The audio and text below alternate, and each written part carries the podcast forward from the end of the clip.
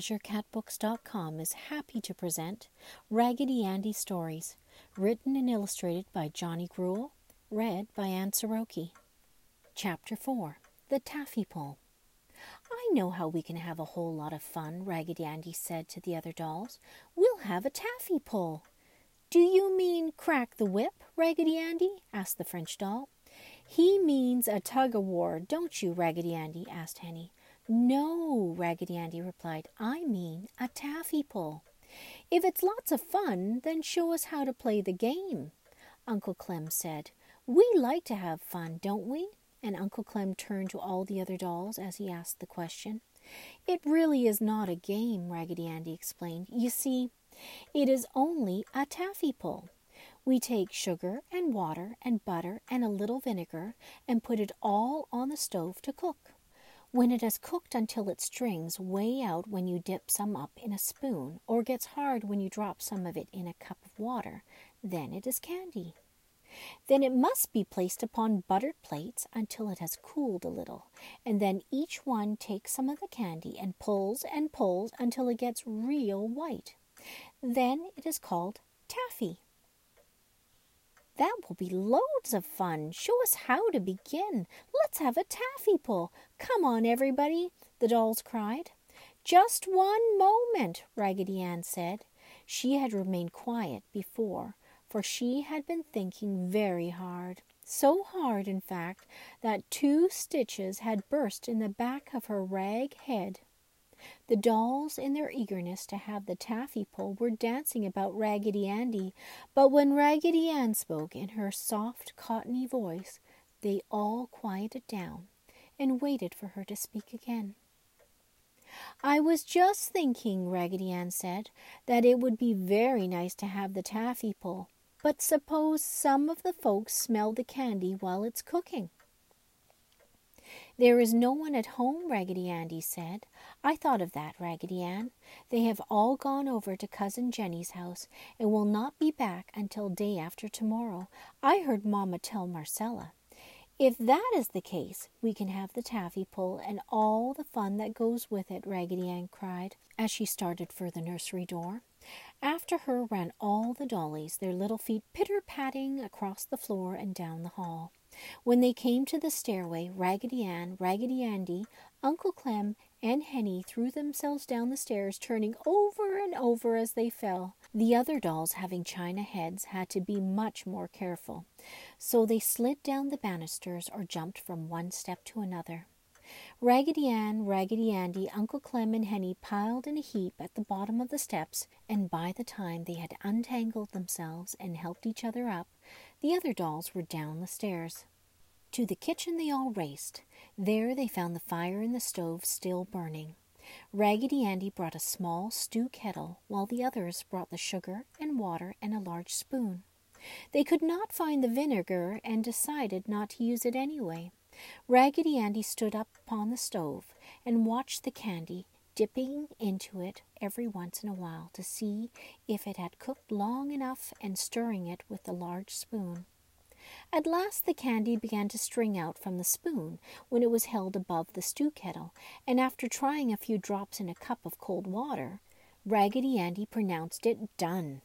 Uncle Clem pulled out a large platter from the pantry, and Raggedy Ann dipped her rag hand into the butter jar and buttered the platter.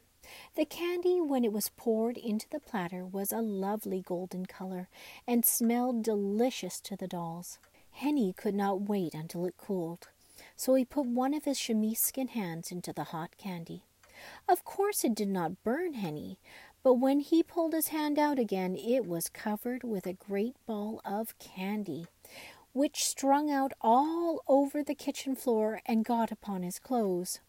Then, too, the candy cooled quickly, and in a very short time, Henny's hand was encased in a hard ball of candy.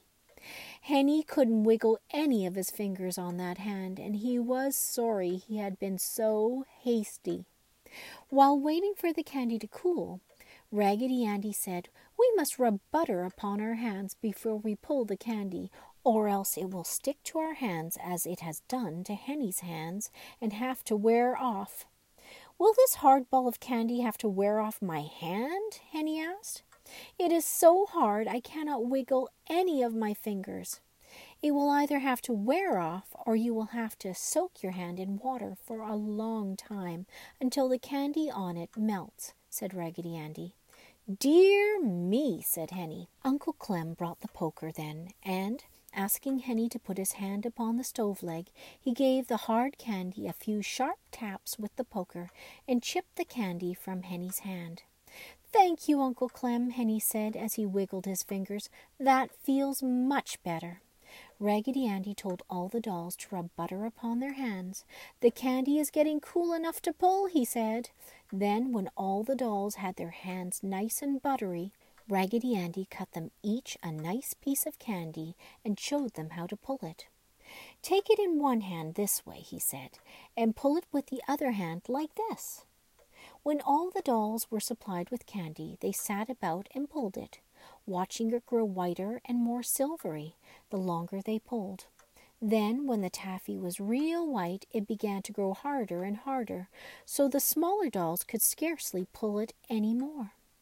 When this happened, Raggedy Andy, Raggedy Ann, Uncle Clem, and Henny, who were larger, took the little doll's candy and mixed it with what they had been pulling until all the taffy was snow white. Then Raggedy Andy pulled it out into a long rope and held it while Uncle Clem hit the ends a sharp tap with the edge of the spoon.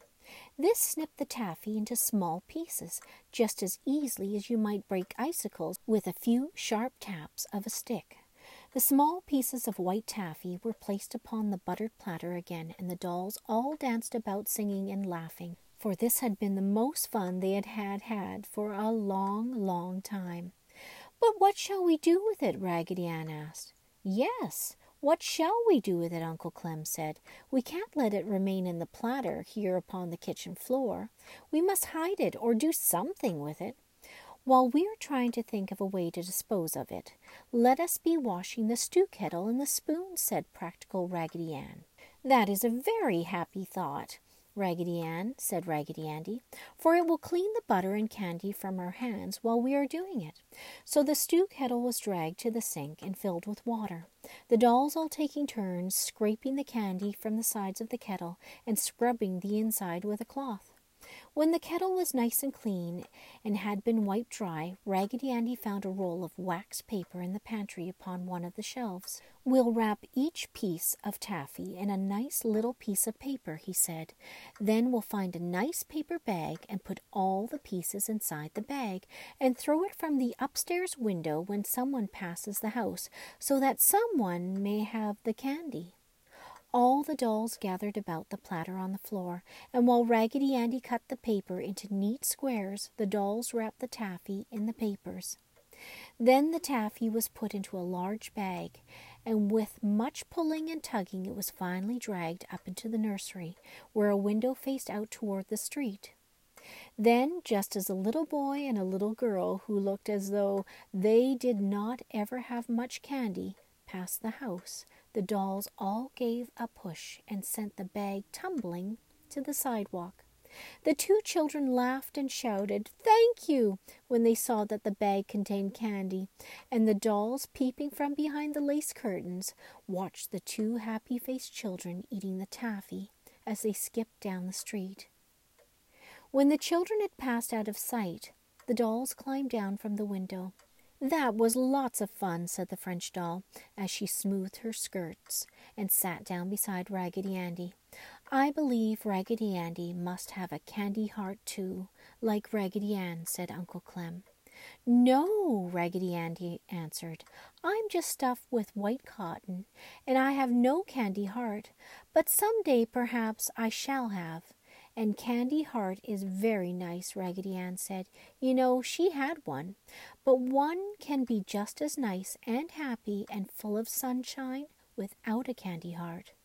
I almost forgot to tell you, said Raggedy Andy, that when pieces of taffy are wrapped in little pieces of paper, just as we wrap them, they are called kisses.